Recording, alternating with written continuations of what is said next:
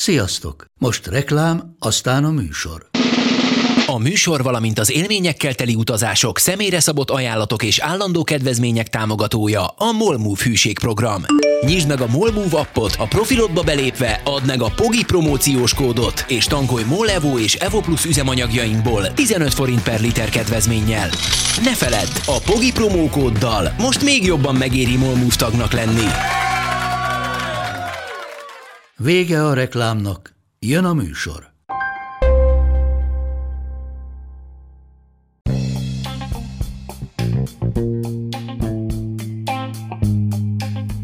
Ez itt a Pogi Podcast. Pogácsa Zoltán közgazdás, szociológus, politikai gazdaságtani podcastja a globális gazdaságról a klímaválság, az automatizáció, a digitális gazdaság, az egyenlőtlenségek és a posztdemokrácia korszakában. Egy gazdaságban rendkívül fontosak az úgynevezett startupok, azok a cégek, amelyek nagy ígéretet hordoznak, és amelyekről azt gondolhatjuk, hogy előbb-utóbb elterjednek.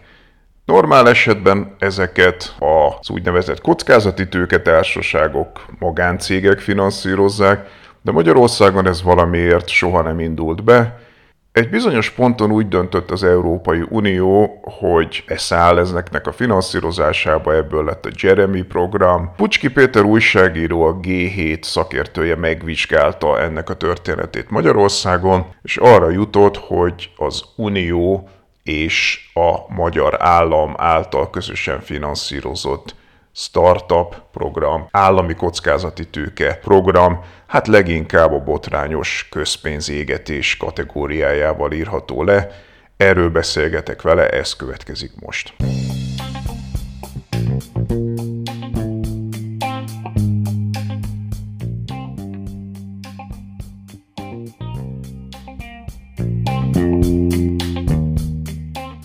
Szeretettel köszöntöm Bucski Péter újságírót, a G7 újságíróját. Szia!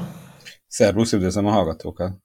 Te már itt egy visszatérő vendég vagy ebben a podcastben. Mielőtt belemennénk a mai témába, ami ugye a startupok világa és a Jeremy és a kockázati tőke, szeretném megemlíteni, hogy egyszer már beszélgettünk itt a podcastben, és azt az adást is ajánlanám, ez pedig ugye a KKV-k uniós finanszírozásáról szólt, arról, hogy milyen elképesztően hatékonytalanul finanszírozzuk az Európai Uniós pénzekből a magyar KKV-kat, döbbenetes számokat találtál meg a cikkeidben, amit feldolgoztunk itt egy podcast adás formájában, tehát ezt most az elején és majd a végén is fogom javasolni a hallgatóknak, hogy azt az adást is hallgassák meg.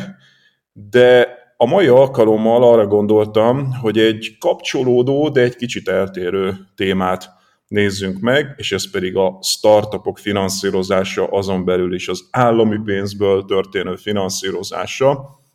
Lehet, hogy nem sokan ismerik ezt a szót, hogy Jeremy, de biztos, hogy akik érdeklődnek a gazdasági kérdések iránt, ők talán jobban. Szóval szerintem kezdjük azzal, hogy rögtön az elején vezessük be, hogy mi is az a Jeremy program. Ez a Jeremy program, ez az Európai Uniónak egy ilyen társfinanszírozási eszköze volt, tulajdonképpen ezt arra találták ki, hogy hát egy jó nagy európai bank, az Európai Befektetési Banknak egy lány szervezete, az majd fog támogatást nyújtani ahhoz, hogy a, az újonnan csatlakozott országokban hát fölpörgessék a technológiai iparágat és a startupokat ami ugye, hát amikor egy ilyen nagy európai intézmény akar startupokkal foglalkozni, és ilyen sok közvetítőn keresztül ugye predisztinálni lehet, hogy azért ez nem egy túl rugalmas rendszer, hát nem is lett egy nagy siker, ugye ez erről szól tulajdonképpen, és a, az egyes tagállamoknak kellett kitalálni, hogy milyen részletszabályok mellett fogják ezt a rendszert megcsinálni. Ezt még ugye 2010 előtt az első, vagy hát az MSP-SDS kormány kezdte el, és itt öt körben talán elég sok tőke alapnak összesen 130 milliárd forintnyi befektetést adtak össze, aminek a nagy részét az állam adta. Ez tulajdonképpen ez egy olyan ajándékpénz volt, hogy azt mondták, hogy akit kiválasztanak ezen a, a, a rendszeren, az ajándékba kap az államtól és az uniótól pénzt, és akkor neki az a feladat, hogy ezt befektesse, ha nyer rajta, akkor egy elvárható minimális, tehát kb. ilyen jegybanki alapkamat fölött nem sokkal szint fölötti pénzt megtarthatja, Tehát ajándékba kapja, ha meg bukik rajta, akkor hát akkor, akkor nem történik semmi. Tehát ezek akkor nem visszatérítendő támogatások? Így van, így van, uh-huh. így van. Tehát ez a kockázati tőkének valahol a megviccelése, ugyanis ugye hát nem sok kockázatot vállal itt a befektető, és ezt a... Na, akkor ez lenne a következő, lett volna a következő kérdésem, hogy mi, a, a, mi ennek a normális finanszírozása, tehát amikor nem az állam csinálja, hanem a kockázati tőketársaságok, azok micsodák, és azok hogy csinálják? Ez végig a kockázati tőke a legkapitalistább dolog, amit el tudunk képzelni, és ez sikerült Közép-Kelet-Európa és különösen Magyarországon államosítani, ami végül is egy ilyen világra szóló siker vagy innováció, ezt mondhatjuk. Alapvetően ugye az Egyesült Államokban és Izraelben nagyon jól működő rendszer, ez tényleg arról szól, hogy, hogy olyan technológiákat, amiben az látszik, hogy azok nagyon gyorsan, nagyon nagy bevételt tudnak elérni, tehát skálázhatóak, tehát könnyen meg lehet csinálni, hogy mondjuk egy, egy városban, egy országban működik, akkor sok embert is el tud élni, akkor ezt a folyamatot meggyorsítják. Ugye, hogyha egy cég organikusan működik, akkor ugye arról szól, hogy folyamatosan ugye a pénzügyi mutatóira oda kell figyelni, hogy a cashflow bevétele milyen lesz, hogy az eredményessége itt ugye arról van szó, hogy irgalmatlan veszteségeket is lehet csinálni, például fölveszek rengeteg értékesítőt, hogy akkor ők járják körbe a világot, és adják el mondjuk azt, hogy én kitalálom a Google Ads-et, és akkor azt mondom, hogy én eh, fölveszek egy rakat értékesítőt, hogy menjen oda minden vállalkozó, és adja el. Ugye ennek meg van egy bejáratott szisztémája, ez nagyon sok területen működik, alapvetően online technológiai megoldásokról van szó, ahol ez működik. Ezeket a technológiákat így lehet gyorsabban piacra vinni. Megindult ebben, ennek volt azért régebben is egy, egy létezett ez az iparág, főleg itt a 2000-es évek után azért óriási nagy növekedés indult meg itt, egyre nagyobb összegeket nyomtak bele cégekbe, egyre több lufit fújtak, tehát amikor tényleg ötletekre millió dollárokat, de 100 millió dollárt is már a végén, tehát nem működő dolgokra, tehát egy pár tucat fővel működő cégre kifizettek, és ez ugye egy ilyen jól hangzó dolog, igazából sokan kihasználták, hogy politikusok, döntéshozóknak fogalmuk nincs róla, hogy mi ez, jól hangzik, hogy ő majd a következő Google-t, következő Facebookot megalapítja, és erre, erre jött létre. De, de ha, amit... Hagy kérdezzek közben, mert ugye azt írod a cikkeidben, hogy Ugye azt említetted, hogy Amerikában meg Izraelben ez egy nagyméretű, jól menő, jól jövedelmező dolog, de hogy Magyarországon azt írod, hogy ez relatíve kis arányban volt jelen a vállalatok finanszírozásában a, a, az uniós és állami programok előtt.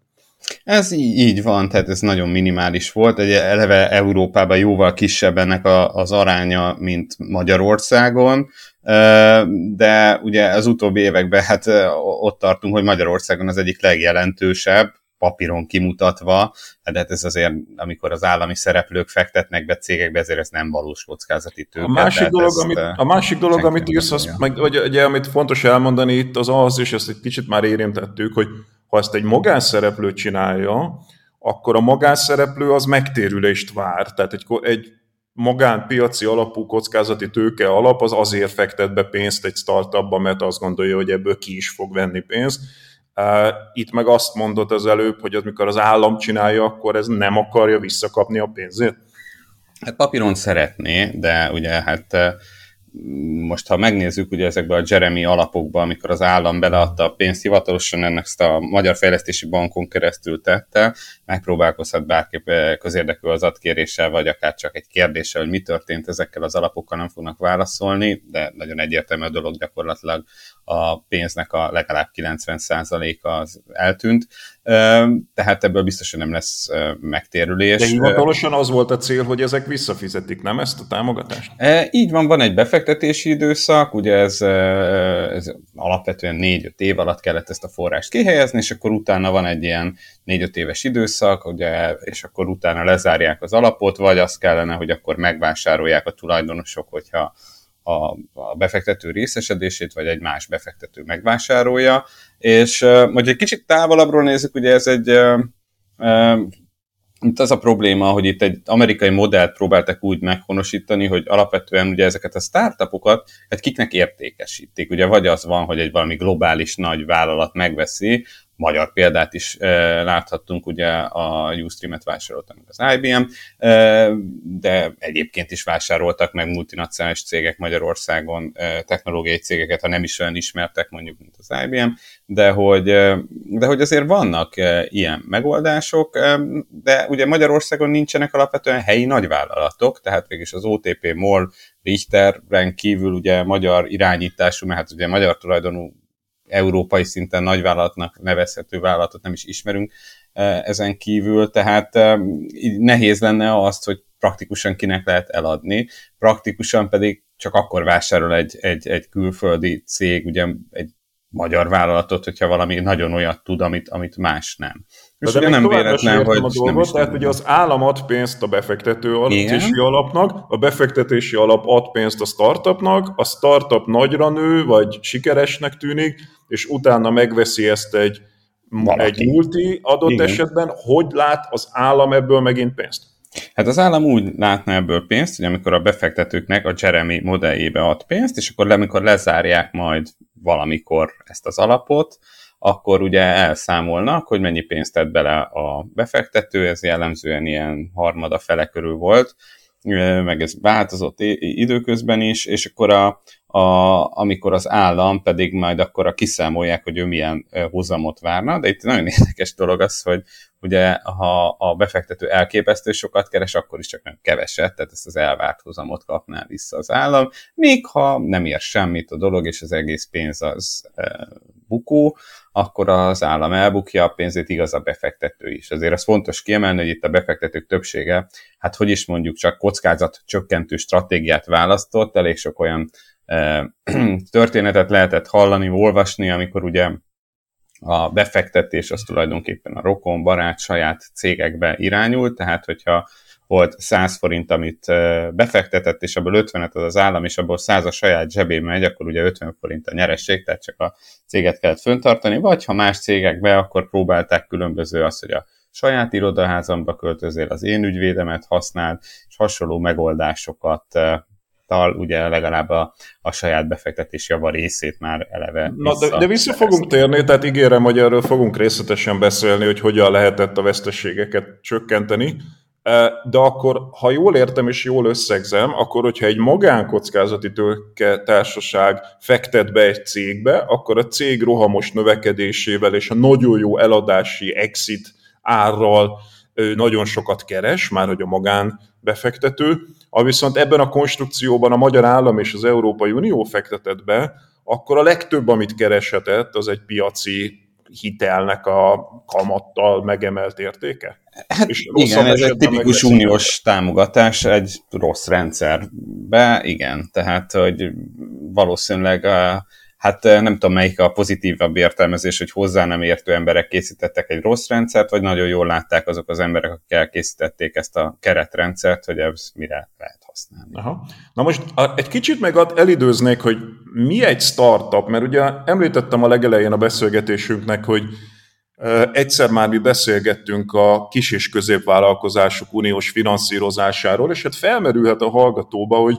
ez mitől más? Tehát hogyan lehet definiálni egy startupot ahhoz képest, hogy a KKV-król beszélgettünk, és miért szükségeltetik egy startupnak más finanszírozás, mint általában a KKV-knak?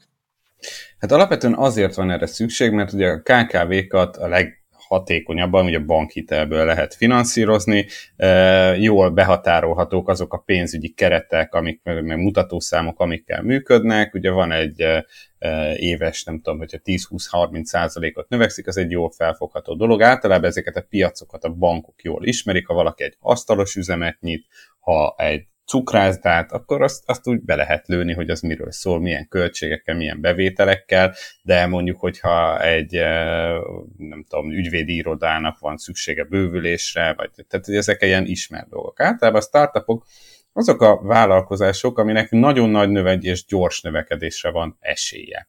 Itt még fontos kiemelni, hogy esélye, mert ugye ebben benne van a kockázata, vagy hát nagyobb eséllyel ugye nem, nem lesz sikeres ez, mert ez egy ilyen nagyon erőltetett növekedés.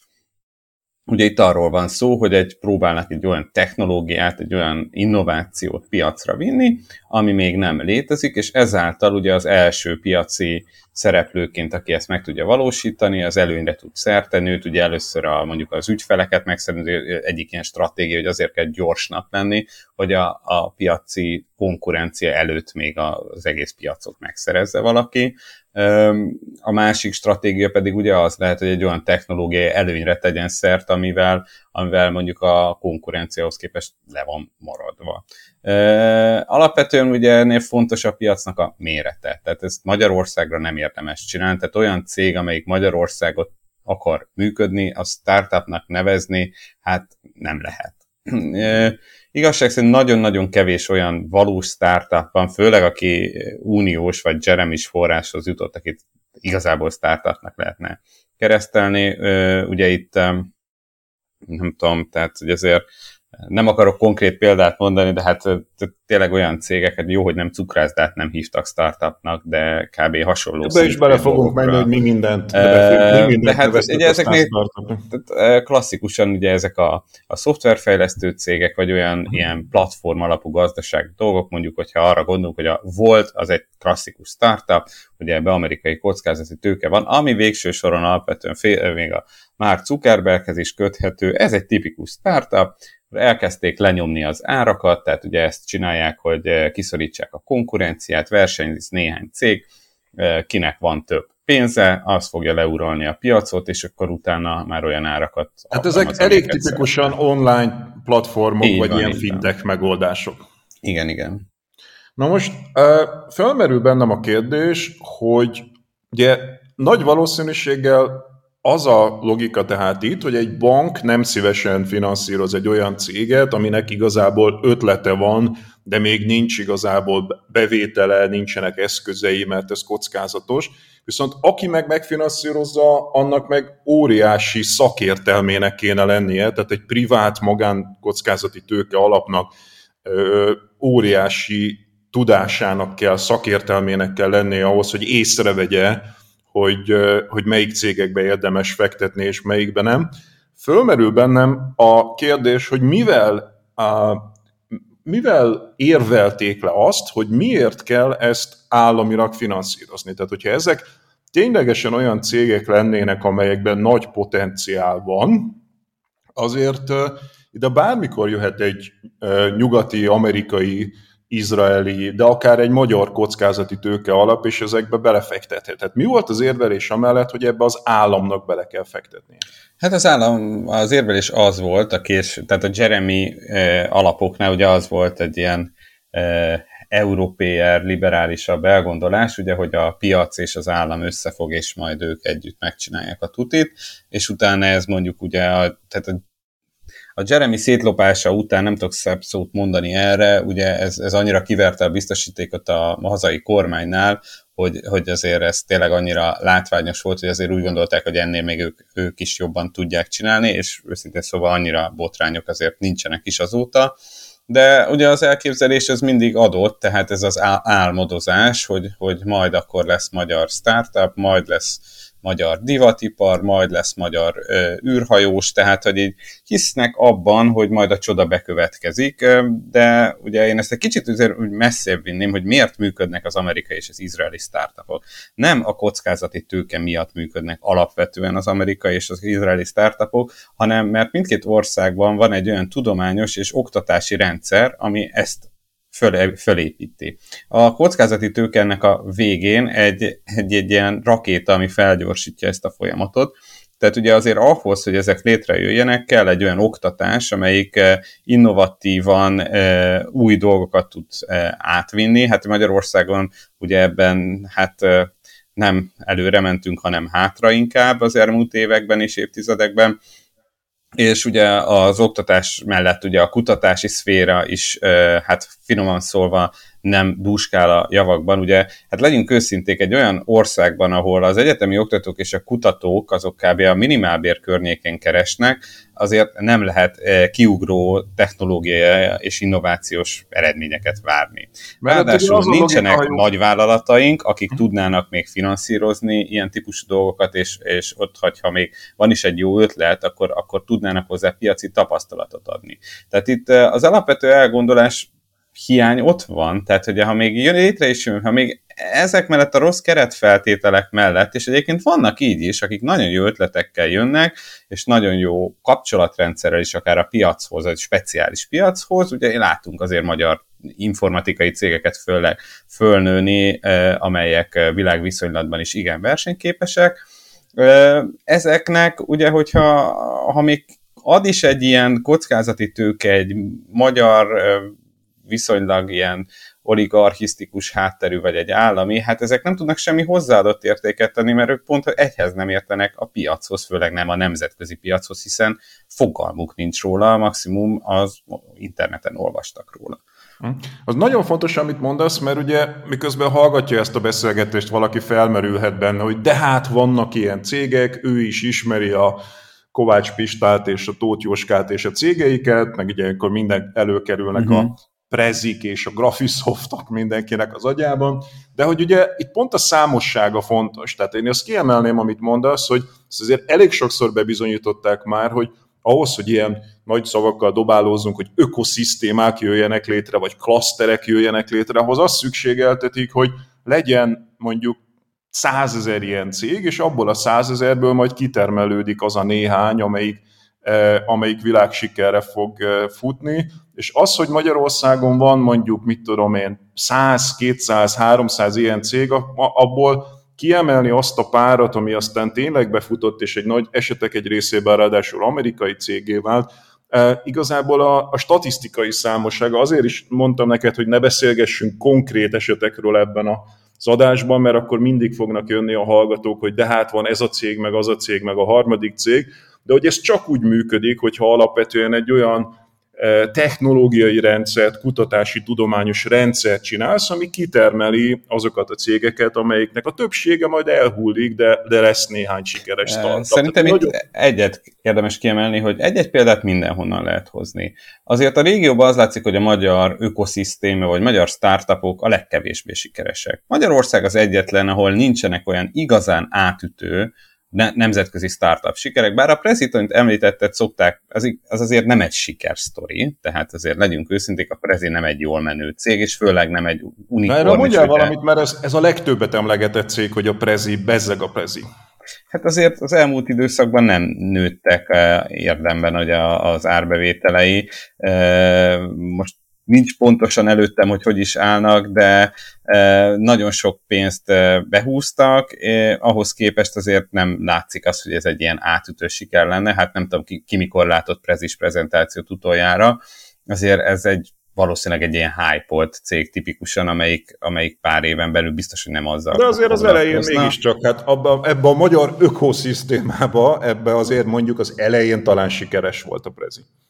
Hát én úgy gondolom, hogy mondjuk a Graphisoftot mindenképpen a sikeresebb cégnek tudjuk eh, tekinteni, bár ugye ezt egy német eh, nagyvállalat eh, vásárolta meg, de mégiscsak magyar központtal működik továbbra is, és ezért elég sok magyar munkahelyet tud biztosítani, de nem tudom, tehát azért, azért, hogyha külföldre elmegyünk, akkor ha azt mondjuk, hogy Prezi, azért nem hiszem, hogy sokaknak mond ez bármit, még mondjuk ha azt mondom bárhol Európában, hogy Bolt, akkor azért azt mindenki ismeri, vagy Skype, azt is mindenki ismeri, ugye mind a kettő észt cég, de mondjuk a UiPath, a romániai leggazdagabb embernek a cége, amelyik világszinten egy ismert nagyvállalat, biztos, hogy sokan ismeri, de informatikai körökben ez mindenképpen ismert vállalat. Szóval mindenhol máshol lehet ilyeneket találni Magyarországon. Cégnevekbe. Péter, ezért mondtam, hogy nem menjünk bele cégnevekbe, mert akkor rögtön meg kell említeni, ja. hogy a, a Skype-ot azt egy Dán csávó hozta létre, és azért ment Észtországba, mert az egy adóparadicsom, a boltban pedig kínai befektetők vannak, tehát hogy ezek mind-mind bonyolultak. Igen, igen, de hát ilyenek valószínűleg ugye egyetlen egy cég sincsen, végül is akkor most mondhatjuk, hogy orosz származású a Google, tehát hogy ezt, e, tehát ezeket a történetek manapság mindig nemzetköziek lesznek, és mondjuk tényleg az is lényeges, hogy hol kezdik ezt a vállalatot. Az ész példát azért emeltem ki, mert ott ezek, a, akik ezekhez a befektetésekhez jutottak vállalatok, ezeknek a tulajdonosai utána újra befektettek, és nem csak a befektetésüket adták hozzá, hanem szaktudásokat is. Kisebb mértékben, ugye, mert azért hasonló sztorik itthon nem voltak, hogy hogy dollármilliárdok kerüljenek bele ebbe a rendszerbe, ilyenek vannak, de ugyan azért a többség olyan befektető, akinek fogalma nincs erről, tehát úgy jutott állami forrásokhoz, hogy, hogy, hogy semmi köze nem volt a kockázati tőkéhez, de még a KKV-khoz, vagy a technológiákhoz. Akkor mondj erről néhány, néhány, néhány dolgot, anélkül, hogy konkrét befektetési alapokról beszélnénk, tipikusan kik kapták és milyen alapon ezeket az állami pénzeket, hogy ők majd kockázati tőkét hát, játszanak. Ugyanúgy, mint Magyarországon mindent, amikor állami pénzekről van szó, mutyi alapon, tehát ismerettségi alapon a magyar, hát hívhatjuk őket a magyar elitnek, vagy hát, hát ez jutott.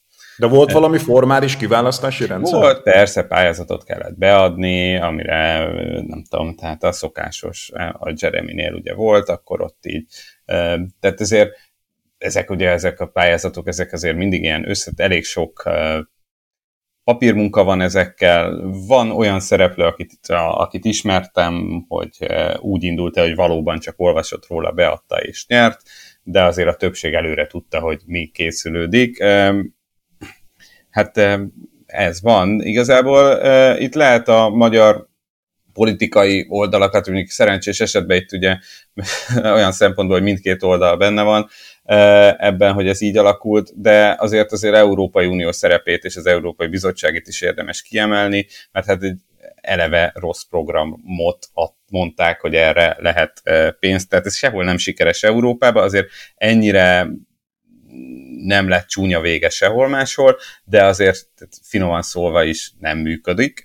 E, és amikor az Európai Bizottság kitalál valamit, hogy erre van pénz, akkor erre kell. Tehát, hogyha hiába akarná mondjuk bárki ebből tanárvéreket emelni, vagy egészségügyet finanszírozni, ebből nem lehetett. Mondjuk azt nem is abból kéne, hanem hazai forrásokból, de ha már itt tartunk, hogy hogy az Európai Bizottság sem nagyon ellenőrzi, hogy mi történik itt, akkor beszéljünk egy pár szót arról, hogy nem is olyan könnyű ezeket ellenőrizni, hiszen te próbáltál erről írni egy átfogó anyagot, és az első dolog, amiben beleütköztél, hogy gyakorlatilag szinte lehetetlen adatokat szerezni a hivatalos e, e, forrásokon keresztül, mert hogy a rendszert nem monitorozzák, nincsenek róla részletes e, jelentések, és a szereplők se sokat árulnak el. Hát ebben mondjuk az Európai Bizottság vastagon benne van, hogy így van, mert ők mondjuk kapnak azért ennél alaposabb elemzéseket, mint amit én láthatok.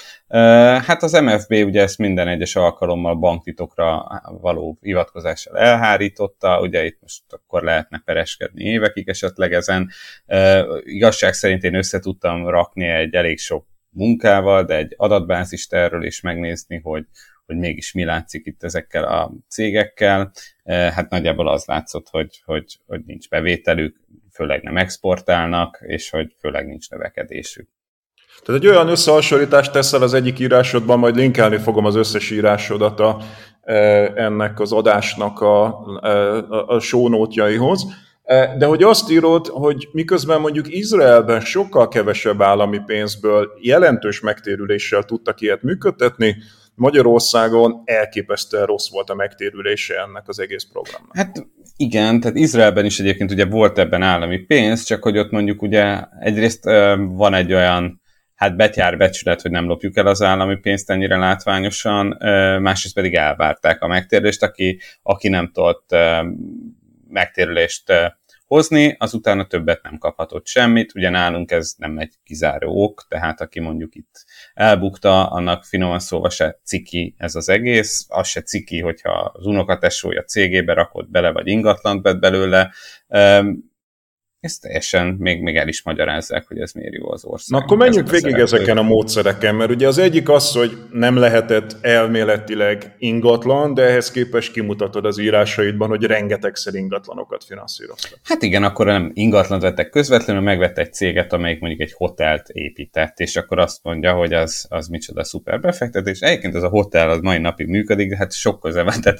nevetséges. Ezt mondjuk startupnak, vagy innovatív nevezni. befektetésnek ugye, elég azt, azt érdemes tudni, hogy a kockázati tőke a világ, tehát a legdrágább finanszírozási módszer. Tehát, hogy egy bankhitel azért jobb, mert olcsóbb, de ugye az nem tudja ezeket a szuper kockázatokat kezelni, amit elvileg tud a kockázati tőke, de hát egy hotelberuházásban nincs kockázat, semmi értelme kockázati tő, vagy hát van kockázat, de hát ez egy normál kockázat, amit alapvetően a hitele lehet a leghatékonyabban Világos. kezelni. Tehát Világos. nem arról van szó, hogy itt így egy, ez egy, valaki egy ilyen nagyon szőrös szívű pályázati útmutatót összekészített, hanem a józan négy szabálya diktálja, hogy kockázati tőkével nem finanszírozunk ilyen Világos. A második dolog, amit írsz, hogy el, volt egy olyan szabály, hogy Budapesten és a közép-magyarországi régióban működő cégeket nem lehetett finanszírozni, vidéki cégeket kellett, amire meg úgy reagáltak, hogy szépen létrehoztak kamu címeket, és a valódi telephely Budapesten volt. Igen, igen, de ez már egy bevett szokás a Magyar Uniós finanszírozásoknál. Igazából itt is föl lehet venni, hogy a magyar hatóságokat sem érdekli, az Európai Bizottságot sem érdekli, e, igazából mindenki tudja, hogy ez így megy. Aztán egy harmadik dolog, amit fölvetsz, hogy magának a kockázati tőke alapnak is volt egy jelentős uh, működési költsége, amivel ugye meg kell növelni azt a költséget, amire az egész került, és hát itt elég jó fizetésekért eléggé sok mindent finanszírozva, tehát ezen az ágon is ki lehetett venni pénzt, hogyha a kockázati tőke alap működését nézzük. Igen, igen, így van. Ez mondjuk különösen olyanok, akik eleve mozogtak pénzügyi szférában, akkor volt egy olyan cég, ami akármilyen finanszírozással foglalkozott, ugyanazokat az embereket megtette. Azért tényleg arra kell érdemes gondolni, hogy itt egy-két tucat befektetésről van szó több év alatt, és akkor ezért mondjuk egy 5-6 embernek kifizettek havi akkoriban mondjuk 1 millió forintos fizetést, ami akkoriban azért elég jó fizetés volt, szóval, hogy ez, ez, ez nem egy ilyen rossz megoldás. Aztán erre. voltak olyanok, amikor mondjuk olyan cégeket finanszíroztak, amik valamilyen módon kötődtek magához az alaphoz. Így van, így van, ez is így bevett szokás volt, hogy akkor igazából a tulajdonoshoz köthető cégeket finanszíroztak. Ez sem lett volna szabályos se, meg hát erkölcsös sem, de végül is mondhatjuk, hogy a kockázata tőkevilága az nem a, a, a erkölcsileg szól, de hát azért ez mégis csak állami pénz, akárhogy is. Aztán lesz. ugye olyanok is voltak, mert az, hogy egy csomó céget felszámoltak, tehát a támogatott cégeknek egy nagy részét végel számolták, az mondjuk egy kockázati tőke világban nem annyira meglepő, hiszen nem minden cég lesz sikeres, de hogy rengeteggel szemben mindenfajta perek voltak, az állam perelte őket. Így van, így van, hát nem fizettek a járulékot, de egyébként ne hagyjuk ki az én kedvenc módszeremet, hogy az uniós pénzből kockázati tőke befektetést nyert vállalkozás uniós forrásokra pályázik és nyer, tehát hogy ez, ez, ez pedig ez a, ez a végülis az örök mozgó magyar innovációja. Tehát tényleg, tehát az uniós pénzből az uniós pénzt finanszírozzák. Ez olyankor szép, amikor még ennek a kockázati tőke alapnak a tulajdonosa egyébként is kapott uniós pénzt. Na és akkor ugye azt is írott, hogy egy csomó ilyen kockázati társaság az megszűnt alapvetően, azóta sem működik, és nem vált sikeres. Így van, így van, hát ezek gyakorlatilag a több, ezt jóval a többsége az eltűnt, átalakult, betagozódott valamibe, ezek a szereplők eltűntek erről a piacról, más aktivitásuk nem volt kockázati tőkével kapcsolatban azóta sem. Magyarul, amikor az állam odarakott egy kis pénzt, akkor hirtelen kockázati tőke befektetőké váltak, majd utána, ha ez, amikor ez a pénz eltűnt, akkor hirtelen ők már nem kockázati tőke befektetők voltak, hanem máshol mentek. Így van, így van, azért azt emeljük ki, hogy azért ebben a projektben is, vagy hát ebben a Jeremyben is volt néhány eh, szereplő, akik mondjuk korábban is ezzel foglalkoztak, meg ma is ezzel foglalkoznak, és ezek között azért vannak igazán profi és sikeres cégek is, de eh, hát a többieknek nem kellett volna pénzt adni, hanem csak azért annak, aki, aki mégis tehát ez tényleg nem az a terület, amire a, a jó szándékkal bele lehet tanulni, ez egy, ez egy e, e, itt azért nagyon számít a tapasztalat, a kapcsolatrendszer, tehát hogy ez, ez tényleg e, nevetséges volt, nem tudom másképp megfogalmazni, hogy itt olyan szereplők kaptak, akiknek tényleg semmi közük hozzá. Na most ez így, ahogy hallgatja az ember, ez egy elég nagy botránynak kellett volna lennie Magyarországon, ehhez képest én nem nagyon emlékszem, hogy ebből olyan nagyon nagy botrány lett. Hát Magyarországon nem hiszem, hogy itt egy ilyen 130 milliárd forint egy jelentős tétel. Ebből a 130 eh, milliárdból 87 milliárdot egyébként az Unió és még a svájci alap is támogatott, ugye, amit most már sikeresen kiutált Magyarország a norvég és svájci alapokat. Eh, tehát eh, én ezt azért nem gondolom egy olyan nagyságrendnek, tehát egy fél stadionára, tehát még annyi sincs, tehát ez nem hiszem, hogy feltűnik itthon. Jó, és akkor utána pedig az történt, hogy az állam nagy részt magához húzta ezt a tevékenységet, és létrejött ez a High Ventures nevű cég, amiről te is egy cikket írtál. Így van, így van, ez a High Ventures, ez alapvetően arra jött létre, hogy a, a tehát az volt a filozófia mögötte, hogy hát itt az a sok kockázati tőke, tehát nem jutnak el ezek a kezdő cégek arra a szintre, hogy a kockázati tőkések befektessenek hozzá, mert még nem, nem állnak olyan szinten a pilot projektjükkel, tehát egy ilyen pre-seed fázisban, meg seed fázisban lévő cégeket, ugye itt az angol szavak olyan nagyon tudományosnak hangzanak, mondjuk azt, hogy ötletükön kívül nincs semmi típusú cégeknek akarnak pénzt adni. Ez egy 10 millió forint nagyságrendű pénz, ami hát elgondolkodtató, tehát ezt így euróra átszámítva, ezt befektetésnek, meg kockázati tőkének minősíteni, azt elég nehéz. Tulajdonképpen itt mondjuk az egyik legnagyobb kritika az lehet, hogy egyszerűbb lett volna megvenni egy irodaházat, és azt mondani, hogy aki akar ötletelni, az jöjjön, beadunk mindenkinek, amíg itt van egy számítógépet, meg egyébként leültetünk a sarokba pár embert, aki látott már ilyet, és fizetünk nekik, hogy beszélgessen azokkal hát tulajdonképpen ezt tudják egy ilyen nagyon bonyolult, nagyon drágán működtethető állami rendszerrel megvalósítani, de legalább nem ropják el a pénzt, tehát ez Aha. igaz. Tehát, hogy tulajdonképpen summa summarum azt mondod, hogy ez az egész egy közpénzégetés volt, nagyon nagy része az volt, nem a teljessége nyilván, de hogyha az egészét nézzük, akkor ezt nem kellett volna csinálni. Jobban jártunk volna, hogyha ezt a pénzt mondjuk a magyar oktatás tudomány finanszírozására költjük. Hát az, hogy pontosan mire költhető volna, az egy jó kérdés. Én úgy gondolom, hogy egyébként az, hogy a, a vállalkozási kultúrának legyen szerepe Magyarország, ez tényleg egy fontos dolog. Csak hát a vállalkozási kultúrát, meg a, a technológiai fejlődést nem az állam fogja önmagában elhozni. Ugye szerintem itt nagyobb önmérsékletre lett volna, meg önismeretre szükség az állami szereplőknél, hogy belássák, hogy mihez nem értenek. Különösen úgy, hogy tényleg azt lehetett látni, hogy itt ha még a legjobb szándékkal is rengeteg szereplőit megjelent, azért gondolhatták volna, hogy azért csak nincsenek azon a szinten, hogy ebbe be tudjanak szállni. Tehát lehet, hogy jobb lett volna inkább olyan körülményeket teremteni, ami tényleg segíti ezeket a cégeket. Mondok egy nagyon egyszerű példát, Ugye ez a, ahol jól működik ez a technológiai startup világ, azok általában azért egyetemekről, kutatóhelyekről jövő startupok. Ugye a legtöbb magyar egyetemen mai napig is, hát nem nagyon működnek ezek a technológiai transferirodák, és ezekre nem kell olyan nagy dolgokra gondolni. Tényleg azt, hogy ha valakinek van egy ötlete, elmondani, hogy hogyan működik, mi az, hogy szabadalom, mikor kell arra gondolni, melyik céghez menjen el az ötletével. Tehát tényleg egy ilyen tipikus ilyen tanácsadás azzal, hogy mi, miket lehet csinálni. Ugye ehhez képest itt, itt, itt, itt az igazából az egész startup finanszírozás egy bonyolult pályázati rendszer lett, bár például a High Ventures próbálkozott egy ilyen mentor programmal, csak hát Ugye az a baj, hogy nagyon nagy számokra lőttek. Tehát itt tényleg, amikor több ezer kezdő ötletnek akarunk pénzt adni, akkor el kell gondolkodni, hogy tudunk-e emellé valós támogatást adni.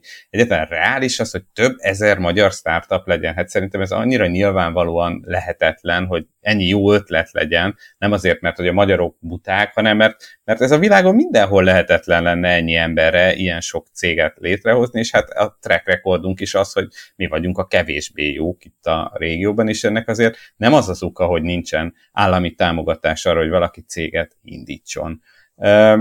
Jó dolog például az, amit a High Ventures csinál, hogy, hogy a startupokról oktatást tart egyetemistáknak, de mondjuk lehet, hogy még jobb dolog lenne, hogyha a szegény gyerekek is bejutnának az oktatásba, és nem lenne olyan bonyolult sokszor, meg nem lenne annyi olyan magas tandi, mert lehet, hogy így mondjuk még többen tehetség szorul ki. Tehát, hogy itt így az egymást a célok nagyon ütik, és ehhez képest, ha megnézzük, hogy milyen nagy összegeket fordítanak tényleg ezekre a, a pénzekre, tehát ez, ez, ez, ez, ez nagyon sok. Tehát, hogy ilyen 50-100 milliárd forintok évente mentek ki állami pénzekből kockázati tőkére, ez, ez tényleg, tényleg egyszerűen sok. Jó. Van-e olyan, amit még nem kérdeztem meg, és még érdemes ezzel az egésszel kapcsolatban tudni?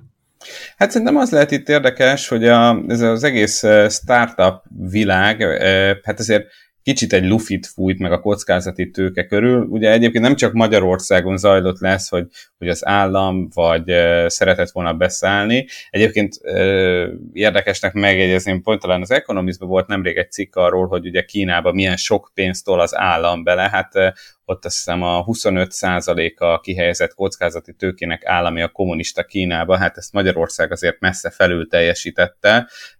Talán szerintem ez is jól mutatja, hogy azért, azért nem biztos, hogy jó irányba megyünk, tehát amikor a, a pénzeknek több mint a fele az államtól származik, tehát tényleg azt kell látni emellett, hogy itt van egy hype e körül mindenhol a világon, és mindenki azt várja, hogy az ő országába, városába, kerületébe tényleg ilyen, vagy meg az ő cégek körül ilyen szuper startupok jöjjenek létre, és óriási összegű befektetések mentek, ugye nagyon sokan arra mentek, hogy ők fogják a legtöbb pénzt ebbe tenni, tehát mondjuk a Vision Fund erről a nagyon érdekes lehet, és most, hogy a, a és ami nagyon egyszerű volt forrás szerezni és olcsó, ugye a jegybankok nagyon sok pénzt toltak a gazdaságba, ez működött, most azért elérkeztünk a magas infláció és a drágább finanszírozás mellett ahhoz a ponthoz, amikor ez a pénzbőség megáll, és hát valószínűleg rengeteg ilyen startupról kiderül, hogy elég nagy lufit fújtak köréjük, úgyhogy ez egy nagyon érdekes dolog lesz, hogy mi fog ebben történni. Ez mondjuk Amerikában és a nagy piacokon ez valószínűleg egy ilyen sok nagy, vál, nagy reménységnek a csődjéhez is elvezethet, de külön érdekes lesz, hogy mit jelent ez egy olyan kis országokban, mint mondjuk Magyarország. Hát ugye érdemes itt kitérni rá, hogy már volt nálunk startup mentő állami program is a koronavírus alatt, tehát a startupokat menteni kell, tehát lehet, hogy még erre is egy állami támogatás lesz a válasz de inkább azt kellene ebből megtanulni, hogy nem kell feltétlenül minden trendet egy az egyben átvenni, hanem, hanem, hanem meg kell keresni azokat az adottságokat, amik a mi országunkban jól működnek, és nem biztos, hogy a több támogatás az több eredményt is hoz. Jó, világos, ez nagyon-nagyon izgalmas ez az egész téma, és köszönjük neked, hogy feldolgoztad ezekben a cikkekben. A cikkeket linkelni fogom, tehát ha valaki részletesen számokkal és konkrét vállalatnevekkel el akarja olvasni, hogy mit tártál fel, akkor megtalálja az epizódnak a sónótjaiban, e, és be fogom linkelni majd az előző adást is, ahol e, a magyar KKV szektor uniós finanszírozásáról beszélünk, hasonló kudarcokat e, tártál fel ott is. Bucski Péter, nagyon szépen köszönöm a beszélgetést. Én köszönöm. Szervusz és visszatalásra.